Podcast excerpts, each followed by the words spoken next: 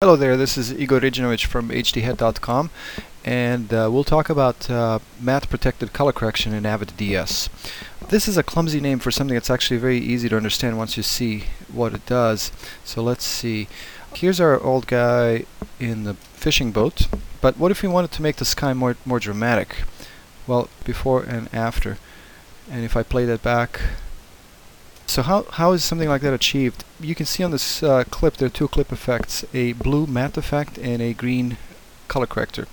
Uh, if you look at what the matte effect does, it has an articulated matte isolating the sky from the person in the boat and it's swaying back and forth with the movement of the boat. The color corrector takes uh, this matte into consideration when uh, changing the color of the sky, so it affects only the sky and not the not the area in in the middle that's black in the. Uh, some clients refer to this as power windows, which I believe is a trademark. Actually, what you can do uh, with this process is uh, more flexible than what you could do with power windows. And let me show you how this is built. Here's a clip that has uh, no effect on it at all. We'll select the clip, go to Video Effects, load matte and position ourselves on the first frame of this clip. Size this window down a little bit so I can see the edges and uh, I will draw a sort of rough outline of uh, this person in the boat.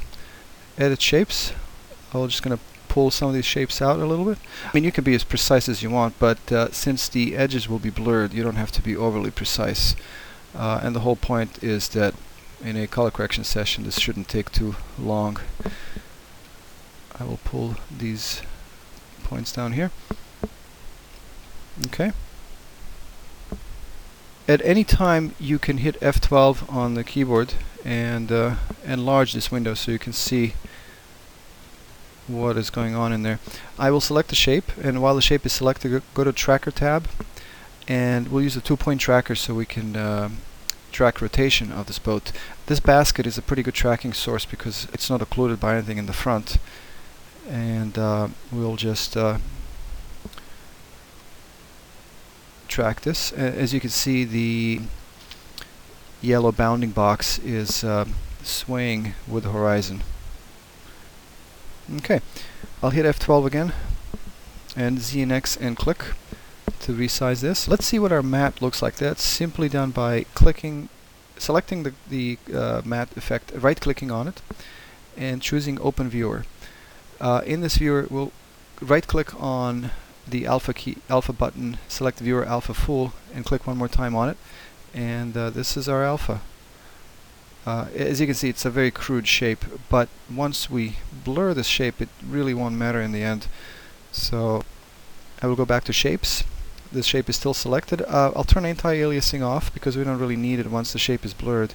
So, uh, enable blur and uh, probably a blur close to 100 will work well.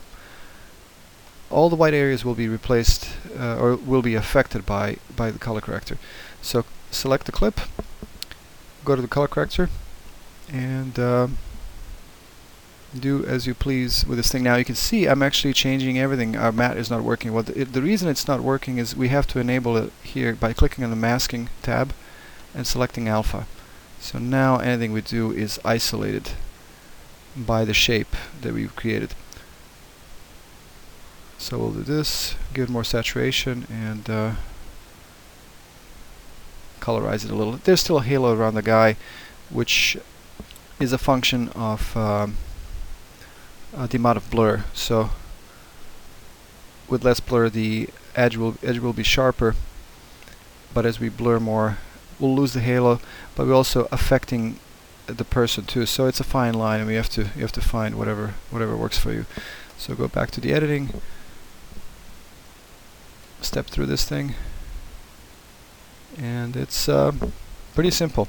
Instead of color corrector, you can use pretty much any effect. Uh, all DS effects can be applied taking alpha into consideration. So for example, if I select the clip, go to video effects, uh, select uh, blur for example,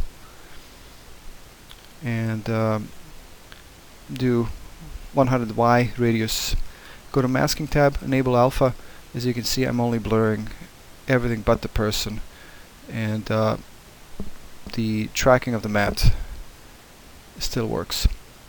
If you control click these two effects and right mouse click you can choose effects to tree and uh, this will create a single effect that, that you can save